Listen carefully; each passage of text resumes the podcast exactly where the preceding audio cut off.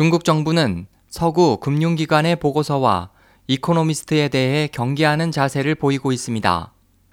중국 경제를 비관시하는 논조를 차단하는 목적이 있는 것으로 보입니다.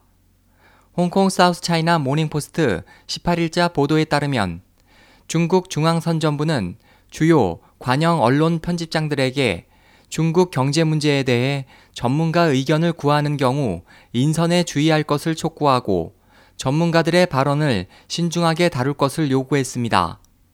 한 언론 관계자는 블랙리스트와 화이트리스트는 특별히 없다며 하지만 우리는 알고 있다.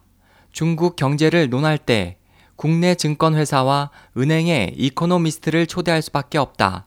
특히 생방송 프로그램에서는 이라고 설명했습니다. 중국 은행감독관리위원회는 이전에 자주 서구 이코노미스트를 밀실 회의에 초대했지만 지난해부터 이러한 회의가 대폭 감소하고 신뢰할 수 있는 소수의 이코노미스트만 호출했습니다. 중앙은행이나 관리 당국도 경제 정보 제공을 더 기피하고 중앙정부로부터 큰 압력을 받고 있는 것을 알 수 있습니다. 중국 정부의 태도는 중국 경제의 붕괴 우려가 강해지고 있는 것과 관련이 있습니다.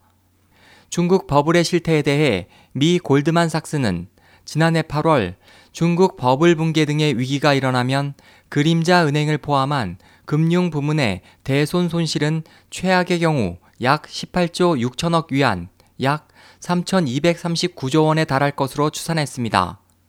국제통화기금 IMF도 지난해 10월 중국의 버블 경향을 경고했습니다.